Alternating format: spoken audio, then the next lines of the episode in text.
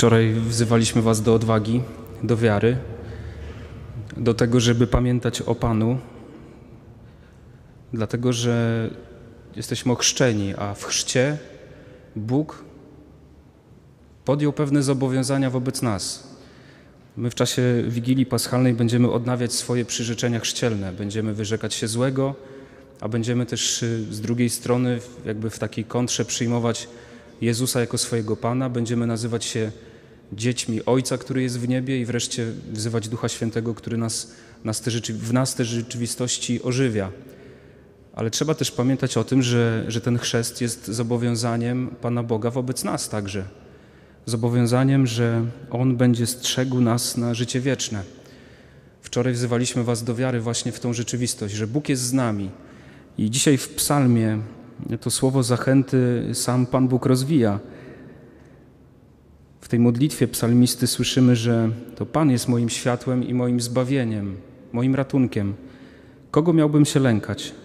Pan obrońcą mego życia.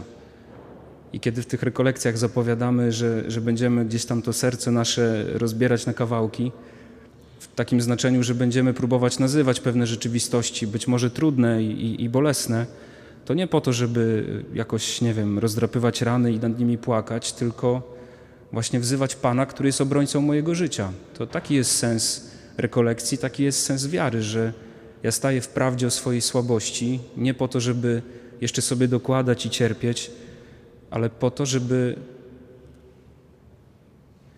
żeby Pan mnie przyjął, żebym uwierzył w to, że Bóg takiego właśnie mnie kocha, kiedy staję przed Nim w tej prawdzie. Panie, nie jestem godzien, abyś do mnie przyszedł, ale powiedz słowo, a będzie uzdrowiona moja dusza. Taki jest sens y, tego naszego działania, tego procesu, który, do którego Cię zapraszamy. A więc to słowo, które dzisiaj znajdujemy w psalmie, oczekuj Pana, bądź mężny, nabierz odwagi i oczekuj Pana. Niech ono w nas właśnie budzi wiarę w to, że będziemy oglądać dobra Pana w krainie żyjących. Kościół to jest kraina żyjących, poranionych, biednych, grzeszników, słabych, czasem takich grzeszników ekstremalnych, ale jest to kraina żyjących, bo Pan daje życie. Pan Ciebie przyjmuje właśnie z tym, czym do Niego przychodzisz, nawet jeśli to jest nic, tak jak wczoraj słyszeliśmy.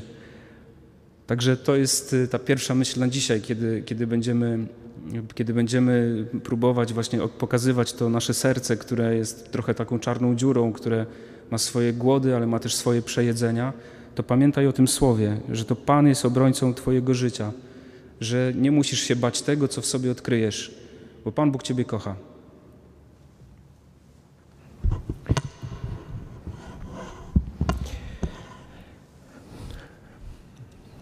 Pan Bóg y, nam się udziela, bo to jest zawsze wymiana.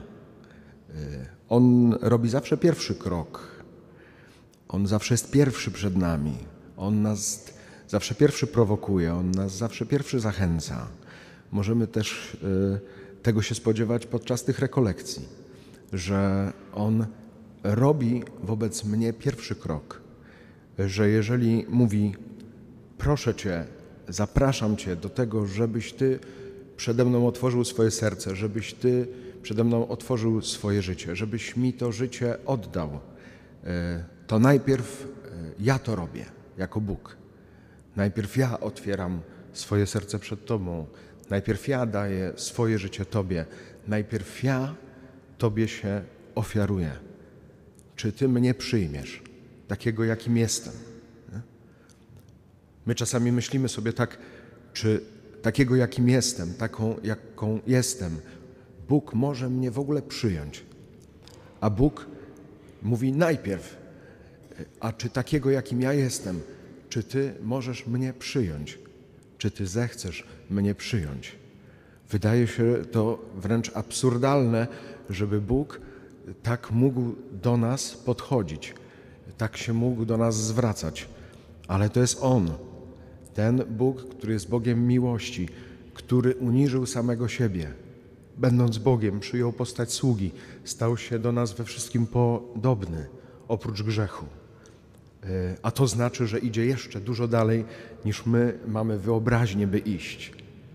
Że to, co dla nas już jest niemożliwe, e, myślimy, aż tak nie mogę kochać, aż tak nie mogę e, Tobie się oddać, Boże. A on mówi: A ja mogę. A ja Tobie mogę tak się oddać, bo ja jestem Bogiem. To ja decyduję, jaka jest miara. To ja jestem miarą. I y, bądźcie na to gotowi, że Bóg będzie chciał się Wam bardziej oddać niż się tego spodziewacie. Będzie pragnął być przez Was bardziej przyjęty niż w ogóle sięga Wasza wyobraźnia.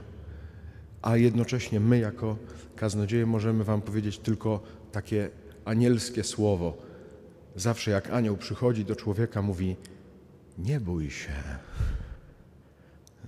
I my też przed tym wszystkim, co ma się wydarzyć, chcemy Wam powiedzieć właśnie to jedno słowo. Nie bójcie się.